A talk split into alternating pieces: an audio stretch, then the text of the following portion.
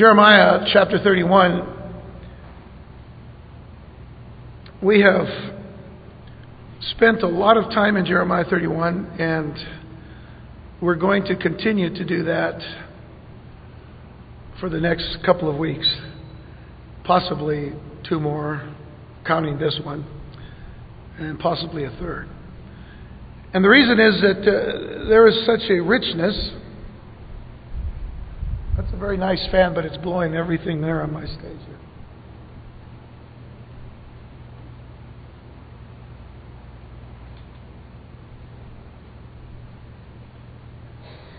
There's a tremendous richness in this particular chapter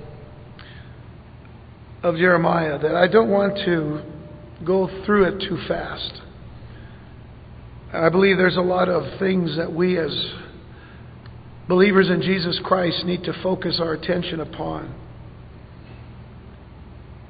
Not only from the prophetic standpoint, which of course is primary, because the book of Jeremiah is a prophetic book. But uh, because of the richness of the applicable material in, the, in, in this great chapter of Jeremiah. We pick up actually in verse 20 now, and, and we'll tie it together to the last couple of verses that we studied last time, verses 19 and 18. But um, the thought is to the fact that Israel has, of course, disobeyed the Lord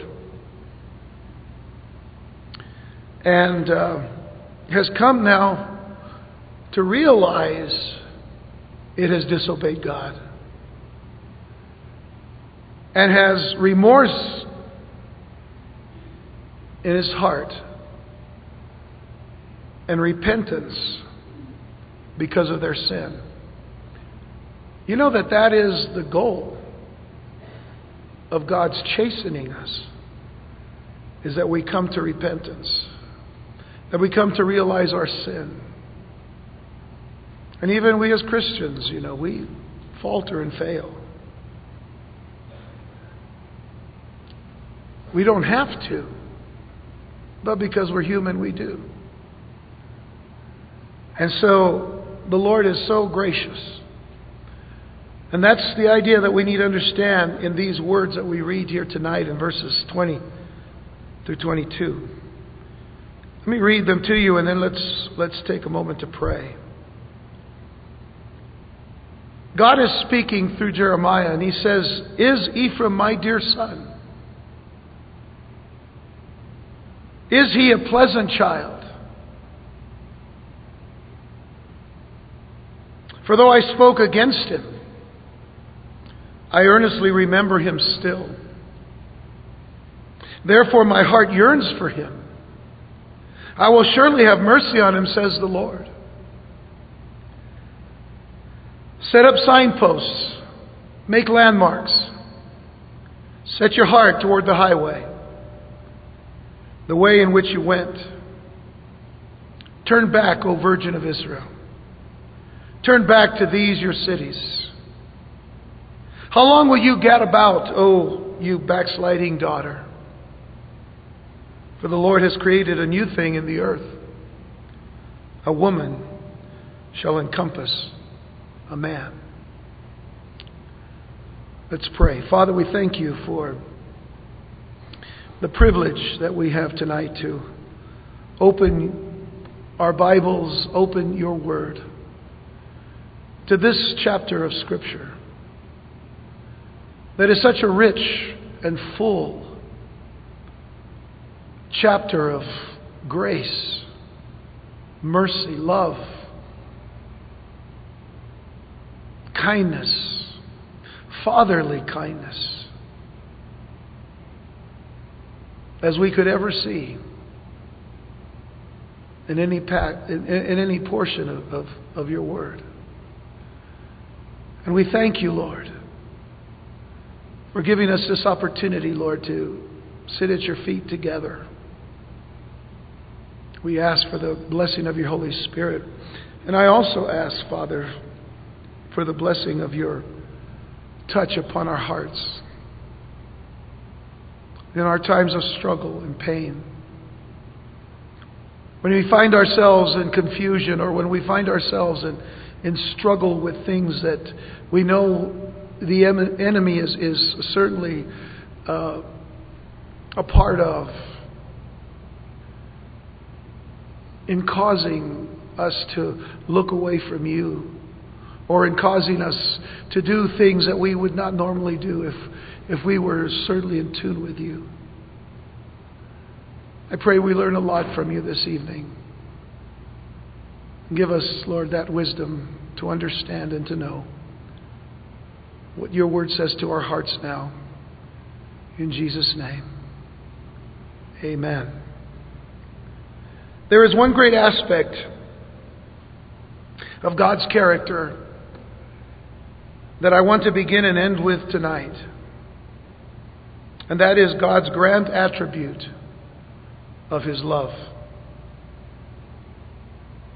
When it comes to God's love for His own special people, Israel, some people tend to lose sight of how rich that love is. Simply because they find it inconceivable that the Lord should remain patient with a people that have been so rebellious toward and against the one who created them to be a light to the world on his behalf.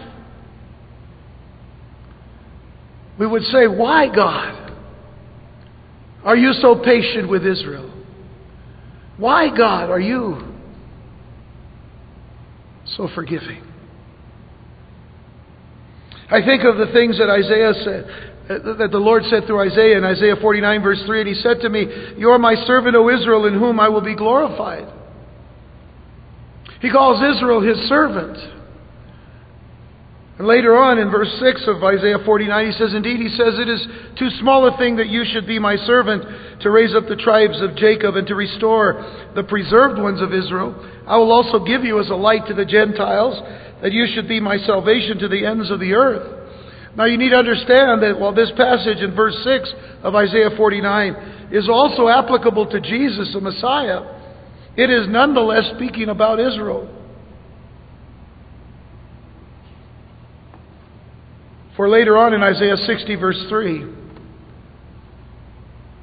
the Lord says, The Gentiles shall come to your light, and kings to the brightness of your rising.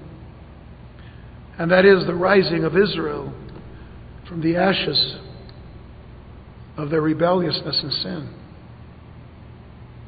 The fact that the Lord also chose Israel as his means of sanctifying the earth is clearly seen in his choosing them to destroy the Canaanites upon entering the land of Israel, or I should say the promised land, which would later become Israel. They were to be set apart, in other words, for God's special use. They were to be holy, in other words. Holy means to be set apart for God. And they were to be his treasured possession. As he tells them in Deuteronomy chapter 7, verses 6 through 8 For you are a holy people to the Lord your God. The Lord your God has chosen you to be a people for himself, a special treasure above all the peoples on the face of the earth. The Lord did not set his love on you nor choose you because you were more in number than any other people, for you were the least of all peoples. But because the Lord loves you, and because he would keep the oath which he swore to your fathers, the Lord has brought you out with a mighty hand and redeemed you from the house of bondage, from the hand of Pharaoh, king of Egypt. And what is even more telling about his love for his people Israel is that he chooses to be faithful in this for eternity.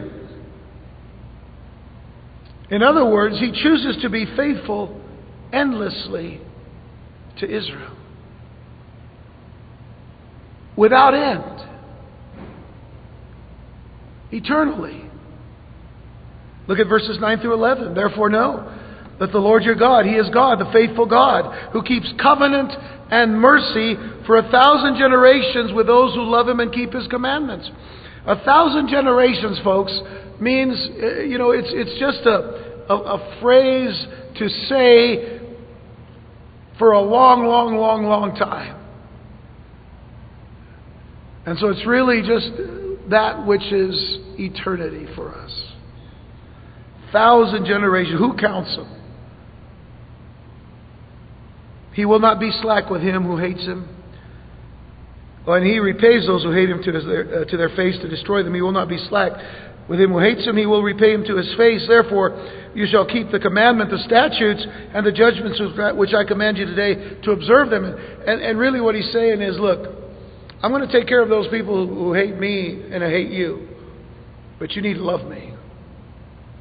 And you need to serve me because I have chosen you. And I've given you life. I'm God, you're not.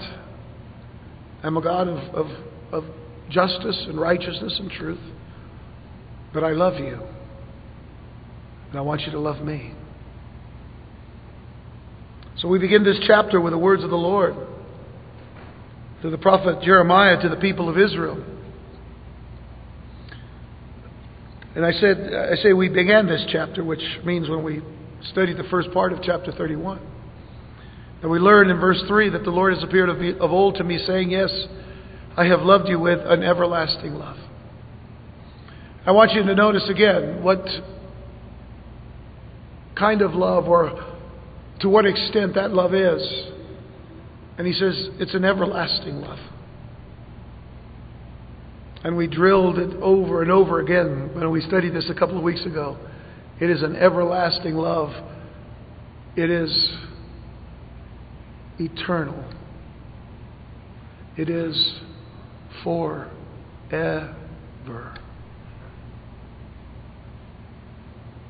Therefore, with loving kindness I've drawn you. That deep love the Lord has for His people is seen in his response to the outward demonstration of remorse over sin and cries to God to restore them because he was their God. We read this last time in verses 18 and 19. I have surely heard Ephraim bemoaning himself. You have chastised me, and I was chastised like an untrained bull. Restore me, and I will return, for you are the Lord my God. Surely after my turning, I repented. And after I was instructed, I struck myself on the thigh, a sign of shame.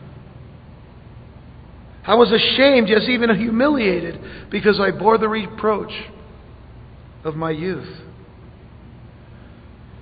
But God sees Ephraim, and remember that Ephraim really represents Israel. God sees Israel in his state of confusion and in that state of distress. And God responds in verse 20. And listen how he does so. He does so with two questions Is Ephraim my dear son? Is he a pleasant child? For though I spoke against him, I earnestly remember him still. Therefore, my heart yearns for him. I will surely have mercy on him, says the Lord. You might have children that have gone astray, wayward. Off they went, doing their own thing. We wonder are they still our dear sons and daughters? Are they still the pleasant child we had when they were young and growing up? They may not be that pleasant child at the moment, and they may not be dear at the moment. But God says, though I spoke against him, I earnestly remember him still. My heart yearns for him. Like any parent, down deep inside. Actually, better than any parent. Better than any parent because God is without sin. God is perfect in all of his ways. Yet he, he yearns for his children. I will surely have mercy on him, says the Lord. Now, understand this about this passage. There is an implication to the questions asked by God here. The questions imply a negative answer. Well, not really. Who would think that one so unfaithful as Ephraim to his heavenly father should be still regarded as a dear son or a pleasant child? He wasn't in respect to his sin. He wasn't a dear child, he wasn't a, pleasant child in regard to his sin or in respect to his sin, but by the virtue of God's everlasting love shown in Ephraim's repentance. He is immediately welcomed as God's son. But understand that the Lord was anticipating his return. Because I don't want you to think that God chooses to have mercy on him because of what Ephraim does. That would be like saying Ephraim saved himself by just repenting. You see, there is a theological lesson here to be learned. It is a lesson that deals with something called, in theology, prevenient grace. Prevenient grace. P R E V E N I E N T, for those who like to write everything out. Prevenient grace. A.W. Tozer defines prevenient grace in his book, The Pursuit of God. And I would recommend The Pursuit of God to everybody. As a matter of fact, I recommend the whole library of A.W. Tozer to you.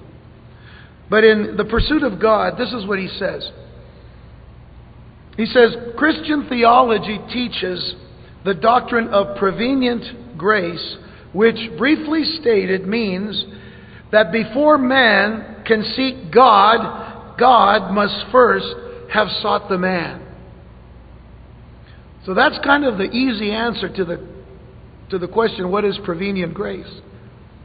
Before man can seek God, God must first have sought the man. Before a sinful man can think a right thought of God, there must have been a work of enlightenment done within him. Time and again we say, we don't save ourselves, God saves us. God works the whole thing out. To the extent that He is the one who gives, who grants us as a gift repentance, He grants us faith. All of that comes from God, not from us. So there is an understanding then that before a sinful man can think anything right about God, there has already been a work done by God in that person's life. One verse of scripture that clarifies this theological thought is Jesus' statement in John 6:44. In John 6:44, Jesus said, "No one can come to me unless the Father who sent me draws him." There is a drawing that God has done. And then he says, "And I will raise him up at the last day." God draws us. God does everything to bring everything into place so that we can see Him and then say, That's what we need. That's who we need. This is what I need to do. But it is in the story of the prodigal son that the spiritual picture is made clear in our hearts of what we're speaking of tonight. In Luke 15, verse 20, in the story of the prodigal son, Jesus said, and he arose and came to his father. But notice this next phrase. But when he was still a great way off. When he was still a great way off. What does that tell you? When he was still a sinner. When he, when he was still as far away from his home, as far away from his loving father as he was. His father saw him and had compassion. And ran and fell on his neck and kissed him. What you have to bring into, in, into, into light of the story, and the implication is that somewhere down the line, that father taught that son everything he needed to know before he became rebellious and left. And whatever had been in light in him from that point on was something that arose in him when he came home. And the father expected it in anticipation. You see, one theologian has said God is always previous. By the way, that's where you get the word prevenient from the word previous. God is always previous. This, of course, is where we get that word prevenient. It is in God's previous or prevenient drawing that He takes from us every trace or hint of credit for the act of coming to Him. Takes all the credit away from us because God was previous to it all. God did all the work before we got there. That's the wonderful God that we serve tonight. God did everything previous to bring us to the place of knowing Him and to knowing His Son, Jesus Christ. The Lord said in verse 20, Therefore my heart yearns. I'm talking about Jeremiah 31, verse 20. Therefore my heart yearns for Him. Have you, have you ever yearned for something? Have you ever yearned for a person that you love? Have you ever yearned for your children? You haven't seen them in, t- in some amount of time and you just yearn to see them. Sometimes yearning hurts.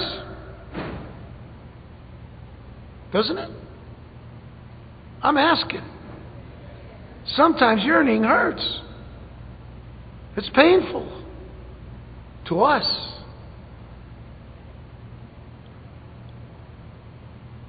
And God yearns for us when we're astray, when we've gone off the deep end, when we've gone so far away that we think God doesn't care. God doesn't care. I'm here to tell you, God cares. God cares about you. He cares about you.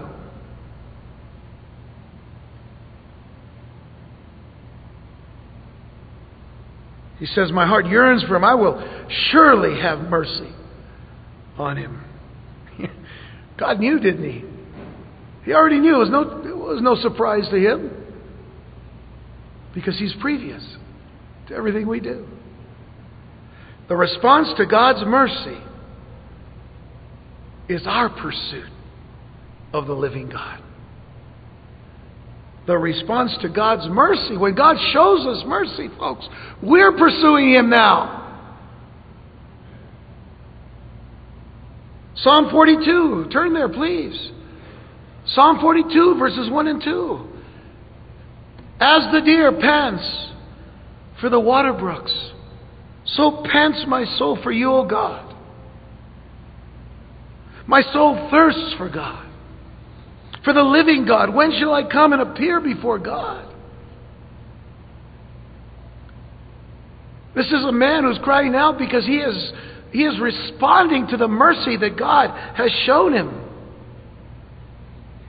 As the deer pants for the water brooks, when do deer pant? When they're being chased.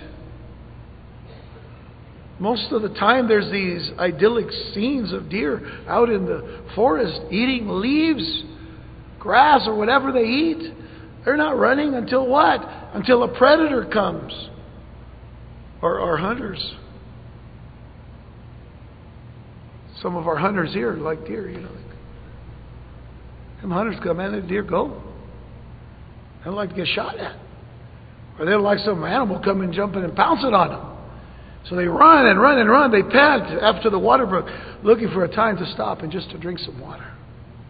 Isn't that us sometimes in the lives that we live uh, in this, in this earth, in this world? The enemy's coming after us, after us, after us, and we're panting for God. But, folks, we need to be pursuing God every moment, every moment of our lives until He comes for us.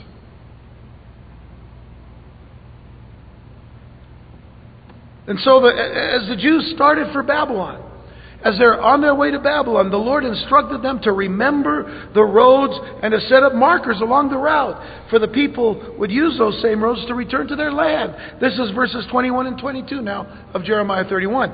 Set up signposts, God says. Set up signposts. Make landmarks on your way to Babylon. Set them up so that you can remember how to get back. Set your heart toward the highway. The highway is the safe way, folks. I'm not talking about the grocery store. The highway is the safe way. You get off the highway, you're in trouble. So set landmarks. Set signposts. Set your heart there. The way in which you went. And then he says, Turn back, O Virgin of Israel. Hadn't they played the harlot and yet he calls them the Virgin of Israel? Again, it is God's heart toward them. It is God's forgiveness of them. And he says, How long will you gad about, oh, you backsliding daughter? You know, that's, that's like saying, you know, why do you keep going this way, that way, this way, that way, here and there, and everywhere? In your backsliding. For the Lord has created a new thing in the earth. A woman shall encompass a man. We'll get to that one in a moment. That's a toughie. So here is, you know, God saying, make signposts, make landmarks. I believe it was Hansel and Gretel who left breadcrumbs to find their way home. Is that right? That doesn't always work, does it? Always somebody going back there eating all the breadcrumbs and you lose your way. Well, Israel needed to be a little smarter than that. They needed to listen to what God had to say. God said, set, set signposts, make landmarks. And he tells them, set your heart toward the highway. Can I give you a quick little lesson on the highway? John 14, 6. Jesus said, I am the way. I am the way. I'm the highway. I'm the way, the truth, and the life. No one comes to the Father except through me. Set your heart on the highway. Set your heart on Jesus. getting back to the Jews uh, and the Israelites here, one reason why the Lord has, set has, has them set their heart toward the highway is that whenever He has confronted them in the past, whenever He has confronted them in the past, they would go about seeking after human help. How long will you go about here and there? In other words, how long will you gad about, oh, you backsliding Israel, oh, you backsliding daughter? What he's saying, in effect, is how long will you go about here and there, wavering and wandering before you come to me? You've already backslid, but now you're going here and there. You're going to Egypt, you're going here with other people. You're not coming to me. You see, he tells them that in Jeremiah chapter 2, verse 18. And now, why take the road to Egypt? To drink the waters of Shihor. Or why take the road to Assyria to drink the waters of the river? Or later on in chapter 2, verse 36, why do you gad about so much to change your way? In other words, why do you go here and there to change your way? Also, you shall be ashamed of Egypt as, as you were ashamed of Assyria. You're, you're going to go in all of these directions, but it's not going to be any good. It's not going to fulfill what you really need to have fulfilled in your life. Folks, come back to me. Why not just return to me right away? Folks, think about that in your own life. I think we've all made those mistakes where we've, you know, backslidden from the Lord, and then all of a sudden we go around looking, you know, for ways to make ourselves feel better, but we haven't come back to God yet. There's a time when you need to get, give up on all these other little side streets and get back on the highway with Christ and get your life right with Him. Because He's saying, Come back to me. I haven't left you. You're the one leaving me. I'm glad that someone once said that the Holy Spirit is the hound of heaven who keeps hounding us until we get it right.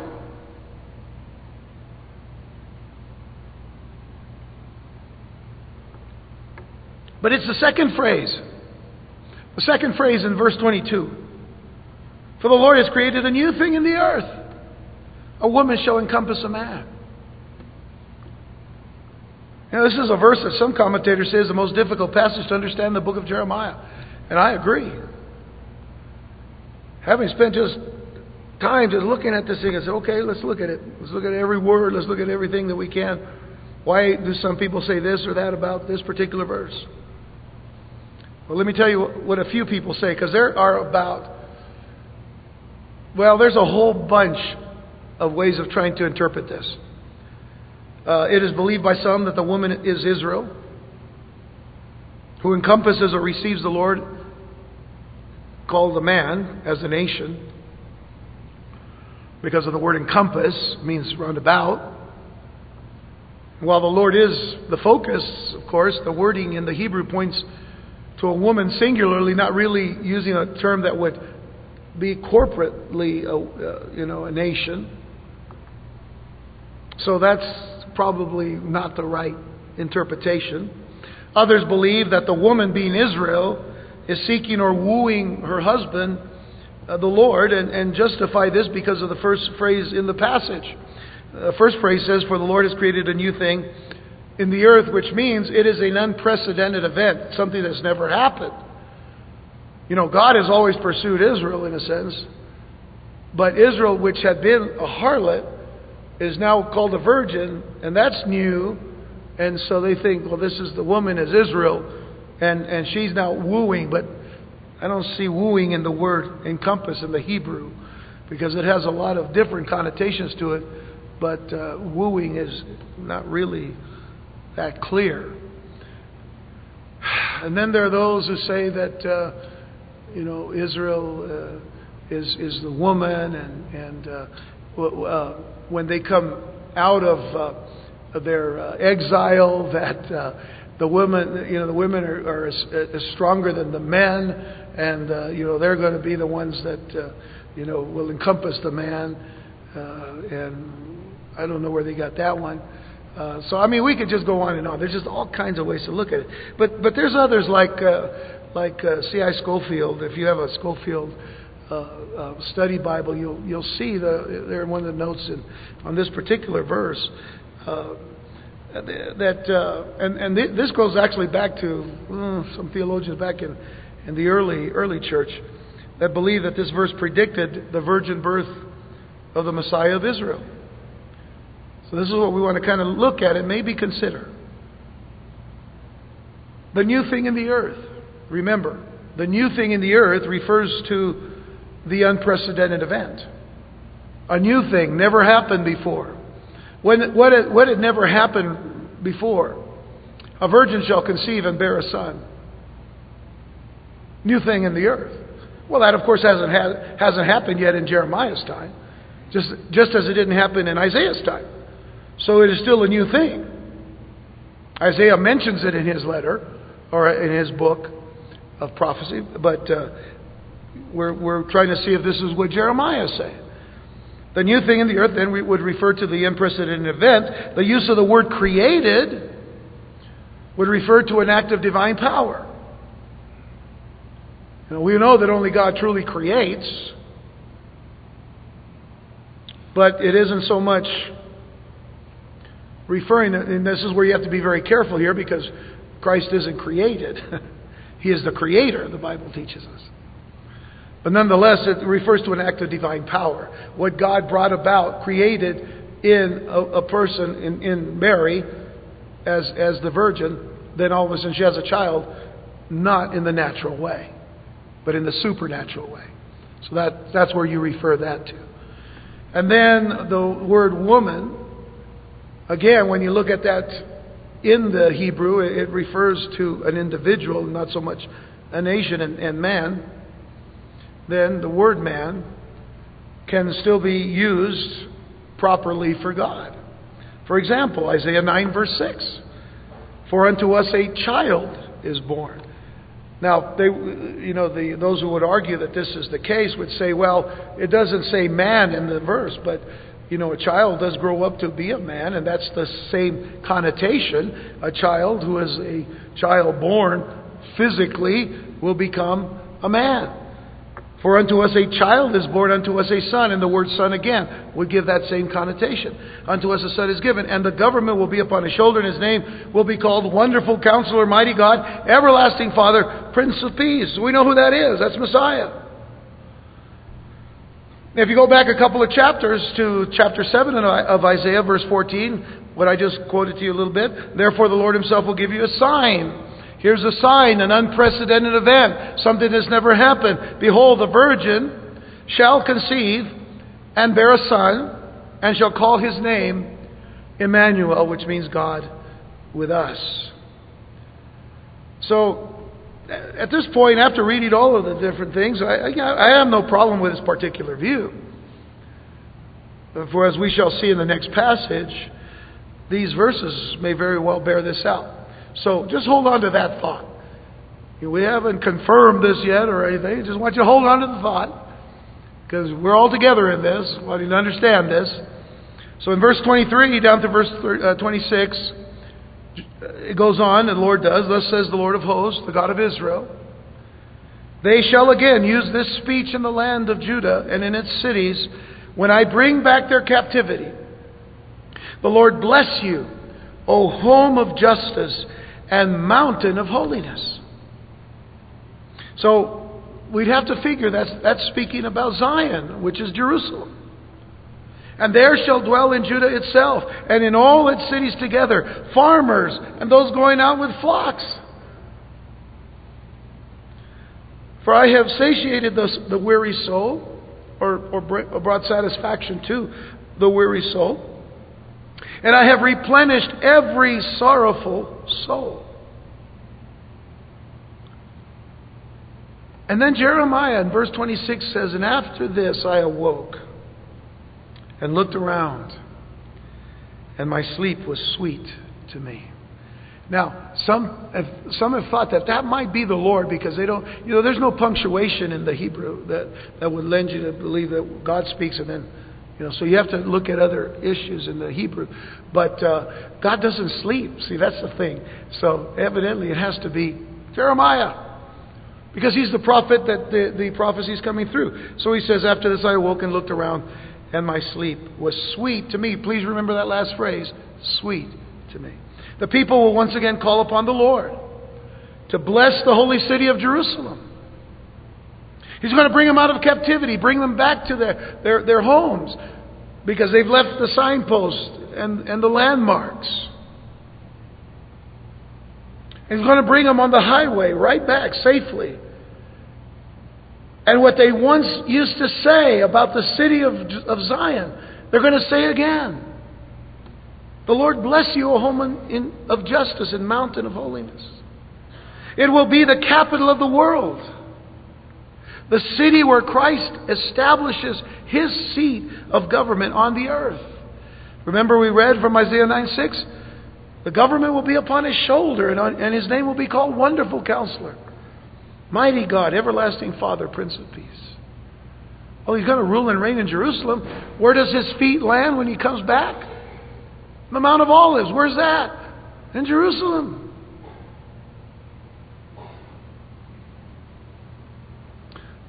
So we're beginning to see something take place here. God is making it very clear.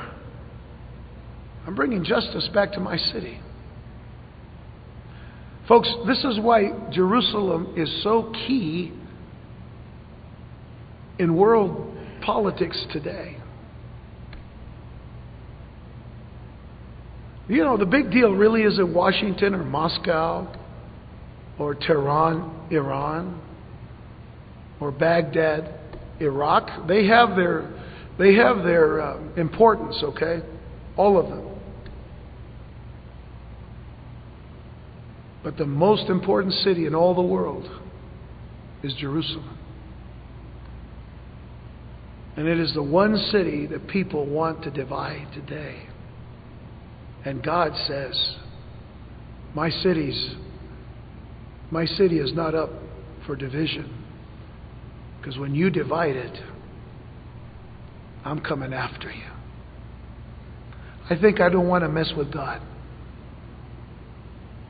because that's his city. I hate to say it.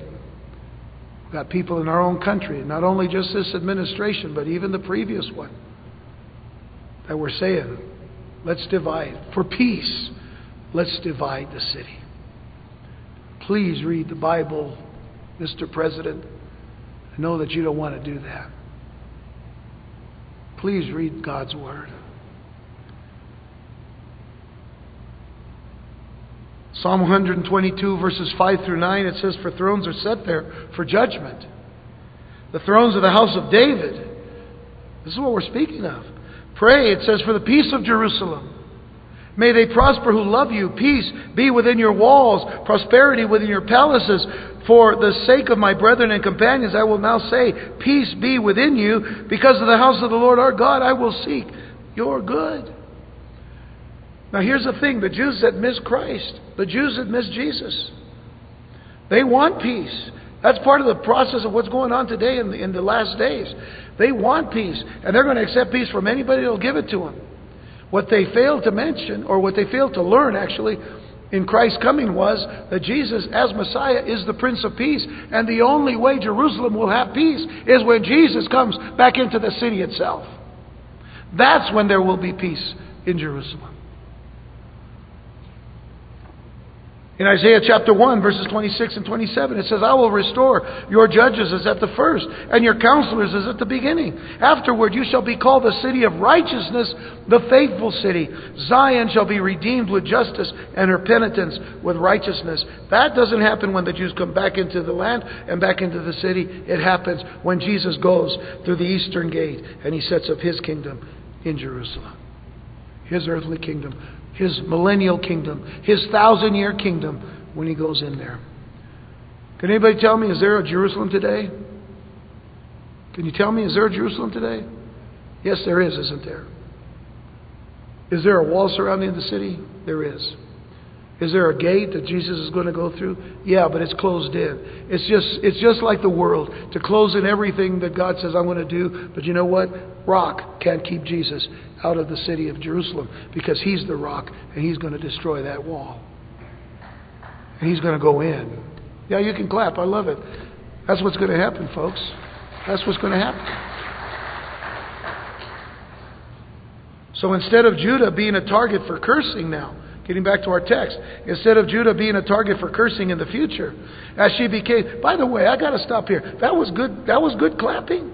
And you guys go to ball games where all these guys beat each other up and everything, and you know, man, oh man,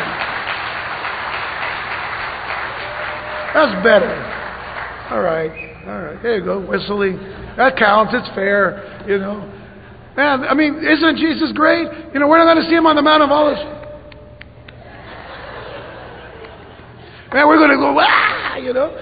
Jesus is here. Praise the Lord. All right, getting back to thing. Gotta get back. I don't have too much time.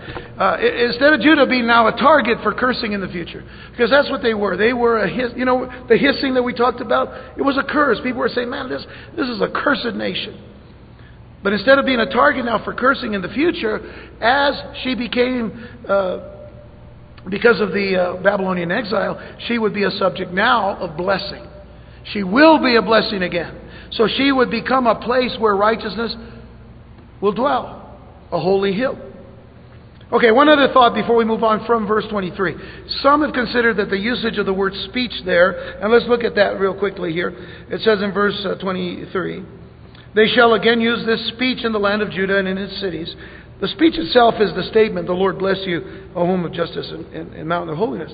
But some, have, some believe that the word speech refers to the Hebrew language being revived. Because at one time, and we know this, one time it was considered a dead language. Since only scholars used it. Even by the time of Jesus, only the scholars used the Hebrew language. What languages did Jesus use? Well, Jesus spoke Aramaic. Well, now Jesus spoke Hebrew too. We know that. Well, he's, he speaks every language, you know, he's really good. He better. but the people only spoke Greek and, and Aramaic. The common people. They didn't speak Hebrew. And so uh, these were the common languages of the time. Of course, the Romans had Latin, so you know we know the the the the, the uh, languages that were used uh, on the on that decree that was on the cross. But a miracle occurred. A real miracle. A real a miracle took place. It took place a few years before the establishment of the State of Israel in 1948. And the miracle was that the language that was lost, the true Hebrew language, was, was found. and is now the official language of modern Israel. Uh, they have a modern Hebrew language, and there's still the there is still the classical Hebrew, uh, the biblical Hebrew language, but that language is, has now become the language of the people, and uh, so that that really took place. And, and there's a verse of scripture, and I wanted to mention this because of Zephaniah chapter three, not Zechariah, but Zephaniah. Z E P H A N I A H. Zephaniah chapter 3, verse 9. This is a very important verse because it is a fulfillment. It has been fulfilled. For then I will restore to the peoples a pure language, that they all may call on the name of the Lord, to serve him with one accord. That will be the language that we will know when Jesus is reigning in the millennial kingdom. So now, with that in mind, I just want to, I just want to give that out. As for verse 24, now the Lord said that when the people returned to the land, they would be farmers. We think, wow, farmers. You know, there is, uh, there is so much, there, there's such a wealth of intellect in Israel today. Just today. I mean, these guys could go into any kind of industry, they, they can go into anything and be prosperous at it. As a matter of fact, much of the world though it is not grateful for what many Jewish uh, uh, scholars and and uh, scientists and, and all philosophers and all these other things have done for the you know for the world, they don't get a lot of credit for it, but they have done a tremendous amount of things for for our you know modern age and whatnot. But um, when they went into the land, after of course taking care of business because people were trying to destroy Israel right away, uh, they came and became farmers, just as the scripture says. And you can understand that thought when they, you know, when they returned from Babylonian captivity. But in 1948, when they returned a second time, they remained farmers. They, they are, by the way, the third leading exporter of fruit in the world. One of the leading exporters of flowers to all of the world and, and just a number of other things that they export. I mean, it's incredible. And most of it is agricultural. And, and that's, that's taking place today. So, in fact, Israel could, could make more money by becoming an industrial nation if it wanted to, but, but they're so in love with the land that God had given them that, that many just want to work the land as farmers. And so that's something we see here already in our text. And then in verses 25 and 26, let's look at it again. For I have satiated the weary soul, and I have replenished every sorrowful soul. And after this I awoke and looked around, and my sleep was sweet to me.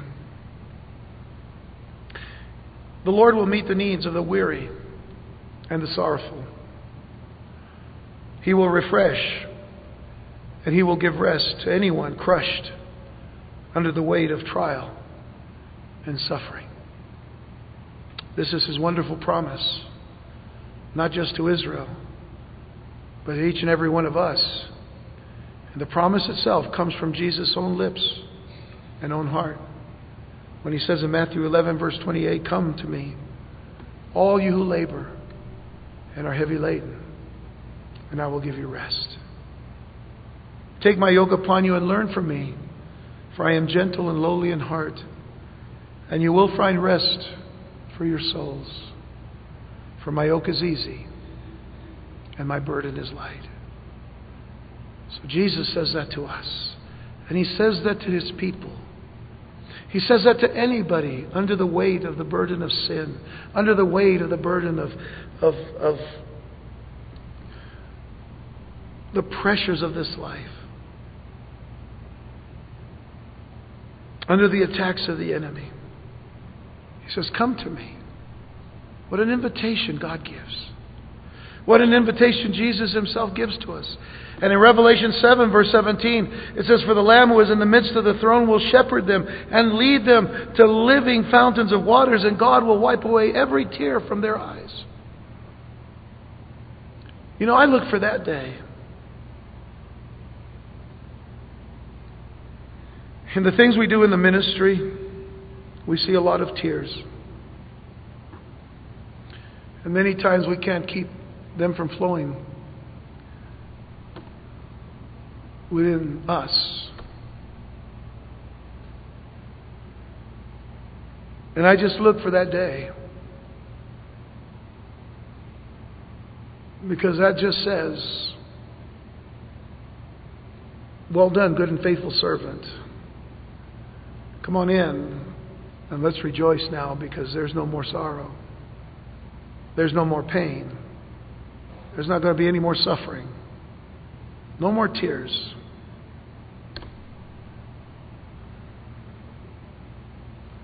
But while we're here, understand this, please. I, have got to share this lovely thought. Years ago, I have to say 35 years ago maybe, I sang a song. I wish I could remember all the words, but I remember singing a song that said, Tears are a language that God understands. Tears are a language that God understands. And that's true today as it was 35 years ago. Man, I'm old.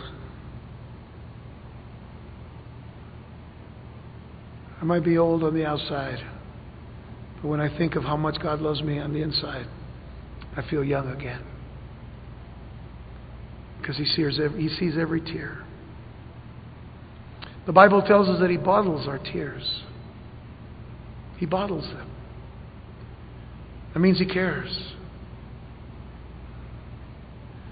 There's a great old hymn that says, Does Jesus care? Oh, yes, he cares. My Savior cares.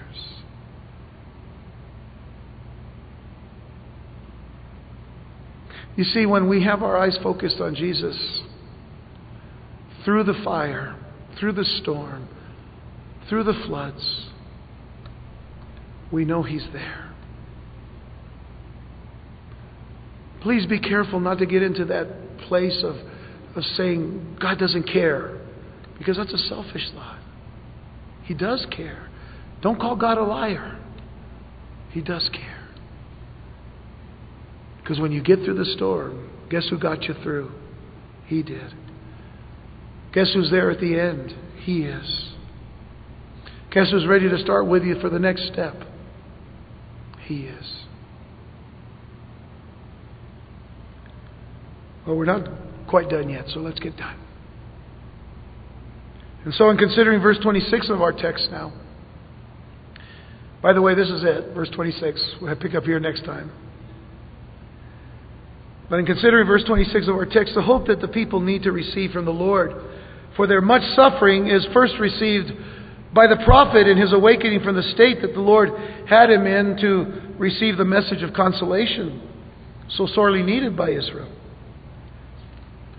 How many times did the prophets see the Lord in a, in a vision or in a dream? And that's because God put him in that state to receive all of it, to remember it, and then to project it out to the people. The Lord will always give the hope of future glory to his people. So if it was sweet to Jeremiah, it would be sweet to all of God's people. And, and I want you to read those words again of, of, of, Jeremiah. After this I awoke and looked around, and my sleep was sweet to me. You know, you, you wake up and you think, Boy, that was an awesome experience. But what I've heard was sweet. That wasn't the experience of Jeremiah back uh, in chapter 20 or in any of the other chapters where he was really facing a lot of struggle and trial because the people weren't listening to him. And he was there telling them what God was going to do. And even he was, was saying, you know, I, I, can't, I can't believe God's going to do this to all the, you know, to these people. But now he's realizing, and God gives him this vision and, and gives him this dream, and, he, and, and it's, you know, it, it is to be projected. It was given to the people. But as he awakes in, at this point in time, he says, It's sweet to me. It's sweet to me. You know, he came to his people.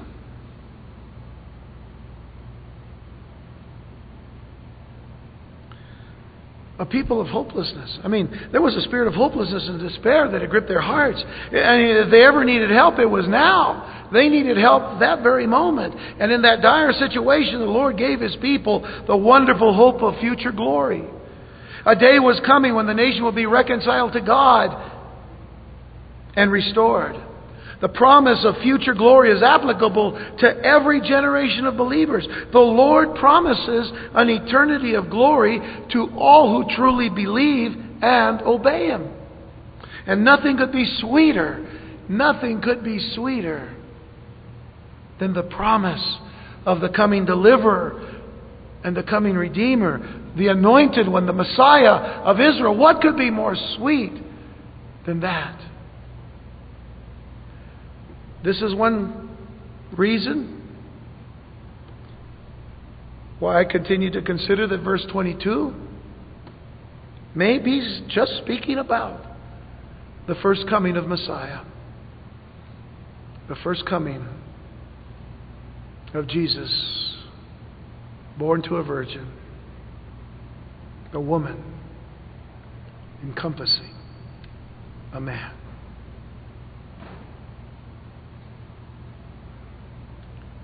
Do you know that he came to his own first?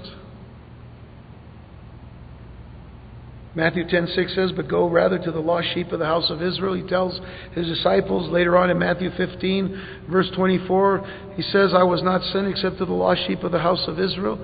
That, of course, was to stir. You know, that was that wasn't. You know, he wasn't playing, but he was saying, "I came to them first. We even know that in Acts chapter 2, verse 36, Peter, in his preaching, said, Therefore, let all the house of Israel know assuredly that God has made this Jesus, whom you crucified, both Lord and Christ. This is Messiah. And Paul in Romans chapter 1 verse 16 said, For I'm not ashamed of the gospel of Christ, for it is the power of God to salvation for everyone who believes, for the Jew first, and also for the Gentile or the Greek. So we began our study focusing on the love of God. Well, let's end on that same note. Turn to Zephaniah. Remember Zephaniah mentioned it? Zephaniah. We'll go to Zephaniah 3, verse 17. Now remember that verse 9 is where you have that verse about the, re- the reestablishment of the language. But in verse 17 of Zephaniah chapter 3, it says, The Lord your God in your midst, the mighty one will save. He will rejoice over you with gladness. And I love this portion of the scripture. It says, He will quiet you with His love. He will quiet you with His love. He will rejoice over you with singing. I can't wait to hear Jesus sing. I mean, I enjoy it when you guys sing, for the most part. You guys don't even want to hear me sing right now. No voice. But I wonder what it's going to sound like when he rejoices. So I'm looking forward to one of those worship times when he's among us. We're worshiping him. But then he rejoices. I wonder what he's going to sing. But listen to verse 18. I will gather those who sorrow over the appointed assembly, for among you to whom its reproach is a burden. Behold, at that time I will deal with all who afflict you. I will save the lame, gather those who are driven out. I will appoint them for praise and fame in every land where they were, where they were put to shame. At that time I will bring you back, even at the time I gather you, for I will give you fame and praise among all the peoples of the earth when I return your captives before your eyes, says the Lord. In these last days, Israel is not seen. The days we're living in, Israel is not seen in the eyes of the world with praise and fame. As a matter of fact, they have more enemies than they have friends. Israel has more enemies than they have friends. But because of God's steadfast love, Israel will continue to have the hope of future glory because Messiah will come on their behalf. Praise the Lord for that. And I leave you a statement by the Apostle Paul in Romans chapter 8. You might have had a hard time finding Zephaniah, but you shouldn't have a hard time finding Romans. Romans chapter 8, verses 35 to 39. Because I want you to see how powerful and how great the love of God is and the love of Christ. Paul says, Who shall separate us from the love of Christ? If we are truly born again of the Spirit of God, if we truly know Jesus Christ as our Lord and as our Savior, who shall separate us from the love of Christ? Who can and who shall separate us? Shall tribulation? If we face tribulation, that's not going to separate us. Distress? Listen, we'll be distressed, but it won't separate us from the love of God and Christ. Persecution? We have brothers and sisters today who are being persecuted for their faith in Jesus, some dying for their faith. Has it separated them? Not at all. Famine, nakedness, peril, or sword, the things that Paul himself went through as a as, a, as an apostle of the Lord Jesus Christ. He says, As it is written, for your sakes we're killed all day long. We are accounted as sheep for the slaughter. Yet, in all these things, we're more than conquerors. That's the perspective that every believer in Jesus Christ needs to have. In those things, we are more than conquerors through Him who loved us. That is what motivates us, is Christ's love for us. To stand where others will not stand. For I'm persuaded that neither death nor life. You know, we could stop the list right there. You're either dead or you're alive. Right? Amen? I don't, I mean, I don't want you dead and alive here. Like alive because your heart's beating, but you're asleep and so dead to me. No. Neither death nor life. So that, I'm, that pretty much encompasses everything. But he goes on. Neither death nor life, nor angels, nor principalities, nor powers, nor things present, nor things to come. That pretty much takes care of everything too. Nor height, nor depth, nor any other created thing. Which means not even you shall be able to separate us from the love of God, which is in Christ Jesus, our Lord. Nothing can separate us from God's love. Through Jesus Christ. You see, I believe that picture is about Messiah because they needed to know their Redeemer was coming for them. Well, while they're still figuring that out, not that we're any better because we were sinners, we just happen to realize that Jesus came unto his own, his own did not receive him. But to as many as received him, both Jew and Gentile, gave he the right to become the sons of God, to as many as believe in his name. We're born not of flesh or blood, but of the Spirit of God. If you're born of the Spirit of God, you're safe in the love of God. But you live for the love of God. Let's pray.